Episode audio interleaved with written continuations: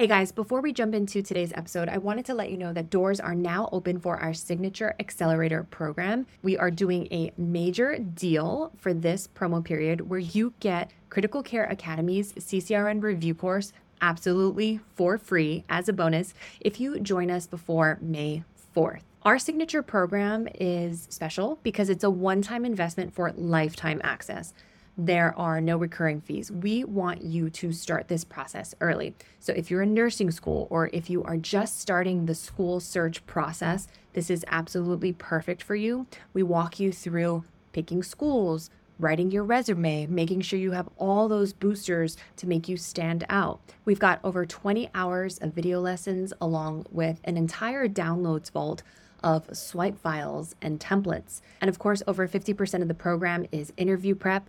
We have five on demand mock interviews. And then, of course, a huge part of this is every month we have office hours where you can bring your questions and get answers. We have essay office hours with our expert developmental editor, Dr. Diane Katie. We have group mock interview practice labs, ad hoc guest speakers like SRNAs and other faculty. It really is a comprehensive program. And once you are in, you are in for life.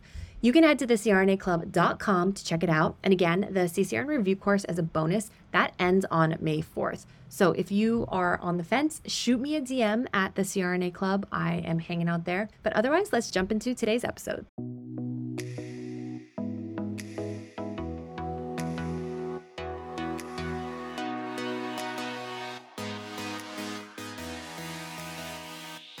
Hello, hello. Welcome back to the podcast 2024. What is up?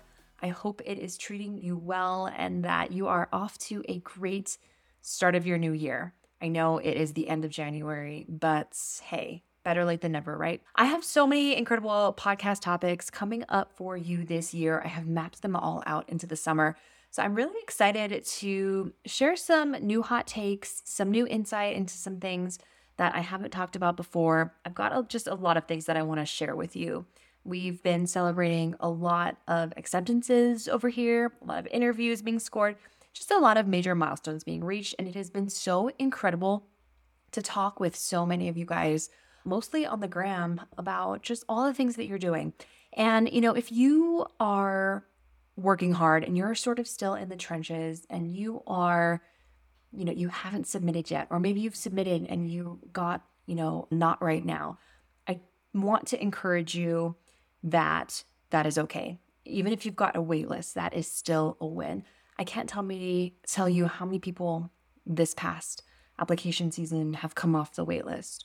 We know that people are applying to multiple programs. They only can go to one. So that means that there are going to be you know spots that open up. So please take your wait list as a win but anyway, I just want to encourage you if you are listening to this and you are just in the trenches of just feeling like you are trudging through one foot in front of the other, kind of waiting for your make or break point, I just want to tell you just to keep going.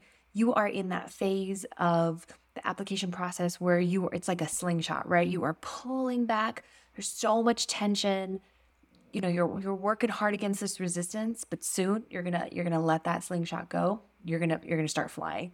So the work is in that application process. The work is in that pulling back of that rubber okay? And then you are going to be flying. So just keep putting in the hard work you are going to get there. Today, I want to talk to you about some application icks. These are some things that, you know, I, I don't want to say that I keep seeing people making these mistakes over and over again, but I just want to put this on your radar so you are not making these same mistakes that people fall prey to. These are some culprits that get us, okay? So let's just go ahead and kick it off here. I'm going to go over five Let's start off with number one, probably the most common, I would say. First application ick is going to be over focusing on the unit type and name and acuity only. I get a lot of DMs about people saying, Should I mm-hmm. take a job in the CVICU or the MICU? This is a cardiac unit, but it's called a CCU, but it's very, you know, I do LVADs and ECMO it, it's not about the name. It's not about the unit type. It is about, know, it's not even all about the acuity. Yes, you need high acuity, but your application needs more than a high acuity unit. So I don't want to to get that part, you know, I want that to be clear. It is about acuity, but I don't want that to be the only thing you're focusing on. So the name of the unit is not as important, right? I have shared this before on my Instagram. I have a pinned reel at the top of my profile because that is how much I want you to think about this. There's an annual NCE report. This is essentially a report of like the board pass rates. And you can take a look at that. You can see that there are some of the highest board pass rates from like neuro ICU and PICU. And yes, cardiac ICU is there, but I don't even know if it's top. So the main takeaway here is your unit needs to be high acuity, but I I think is great. I think neuro ICU is great. I think uh, CV ICU is great. Trauma ICU, you got to make sure you're seeing multiple pathophysiologies. You know, some of these trauma ICUs can be, you know, you stabilize them and then they're they're out. You're not you're not necessarily titrating a lot of vasopressors. Now, I'm not. I, that's that's a very broad statement, but you need to be looking at the Council of Accreditation's requirements for critical care. What do they say? Multiple vasopressors, mechanical ventilation, you know, multiple pathophysiologies. They want to see a mechanical ventilation. They spell out what high acuity is for us. It is up to programs to interpret that. That is why some schools accept PICU, some accept NICU, some even accept ER if it's like a high acuity ER where you kind of get that ICU patient and you take care of them if it's like a hybrid. Majority of programs don't. Majority of programs need ICU experience. So I want that to be clear. But I don't want to, you know, beat a dead horse here, but the ICU itself, the name of the ICU itself is just one piece of the puzzle. Okay. Don't agonize over, oh, should I leave my MICU to go to a CVICU? No. If you have a high acuity MICU, hunker down where you're at, invest in that unit, get on committees, develop your leadership skills, dig in there. A lot of questions about this one. Okay, so number one, application ick is over focusing on the unit and name and thinking that the a high acuity unit is all you need to get into CRNA school. Okay, number two, not prioritizing touch points. So when I talk to applicants, and they are saying they're going to apply to a very competitive program, which let's be real, that's a lot of programs these days. One of my first questions to them is Have you spoken to anybody at the program? Have you spoken to any SRNAs? Have you gone to an open house? Have you gone to a state meeting? Who have you talked to from that program? The reason being is that, yes, applications are so competitive. And it is so important for you to get your name out there to start getting these touch points with faculty, with program directors, really get to try to get to know them. Be a, a real life, normal human human being. Go and if there's an in person open house, make the effort to fly there. Show up if this is your top choice program. Don't take these touch points for granted. I am a fan of reaching out to programs and faculty and seeing if you can form a connection with them. Ask the questions you need to ask.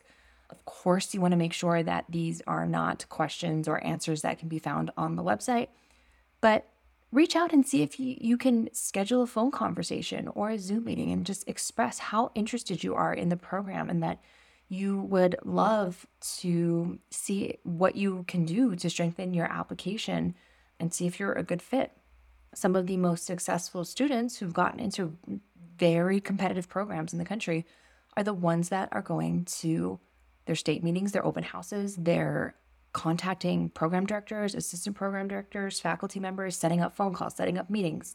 They're getting these reps in, these touch points. Okay. So when that application comes across this person's desk, they're going to say, Oh, yes, I know Jason. Totally. I remember him. We, ta- we chatted over Zoom uh, a couple of months ago. Great, great guy. Nice guy. Let's interview him. Okay, so touch points are really big. That is number two. Number three, your third application ick goes along with the same goes along with the same thing is neglecting networking. Okay, so the CRNA community is small. It is very small. I know we say that, and you, if you're an SRNA listening to this, or you're you're going to know that that's true. That this the CRNA network is so tiny that you cannot afford to burn bridges. But along the same lines, your networking will take you far. So, going to state meetings, talking with people, you're going to be able to find CRNAs to shadow. You are going to find people who know faculty at the programs you're looking for, who have friends who graduated from there, who are alumni, who know people who applied to that program or who are current SRNAs, I really encourage you to be putting yourself out there. Now, I think this needs to be done very professionally. Treat every interaction with a CRNA as an interview. When you are going to these state meetings, you're point you're you're going there to network, you're going there to meet CRNAs, you're going there to have conversations. Put yourself out there. This is such a big uncomfortable thing to do. I get it. I am an extroverted introvert. You know, me going to the state meeting in in September or August last year was uncomfortable for me, but I met so many cool people and formed so many connections. And I'm now like, what is the phrase? Like bearing the fruits, something the fruits of your labor, earning the fruits, consuming the fruits. Anyway, the fruits of my labor have fruited. And that is the same thing with networking. Okay. So, third application ick is neglecting networking. Put yourself out there, go to the state meeting, go to the open house. Just just do it. Try to try to network. Okay, number four, the fourth application ick is a competition over community mindset. Now, I know this is hard because, yes, you are competing against other people in the application pool. I get it. Okay. But I can tell you from the CRNA Club community and the people that we have who are very supportive to other applicants, what comes around goes around. Okay. So we have several very active people who, yes, they are all applying. And I see this in our office hours too. This is a, okay, this is a perfect example. Every month we mm-hmm. have office hours. We have Q&A office hours with me. Then we have office hours with Dr. Diane Caney. She's an essay developmental editor. And we also have group mock interviews. And we, we have a plethora of other calls, but those are kind of the main ones that I'm thinking of for this scenario. In our office hours, there we it's a very vulnerable situation, right? But thank God we have such an incredible community. Office hours is when you bring your questions and you bring your resumes, you bring your essay prompts, and we just talk about it. And this is in front of other people.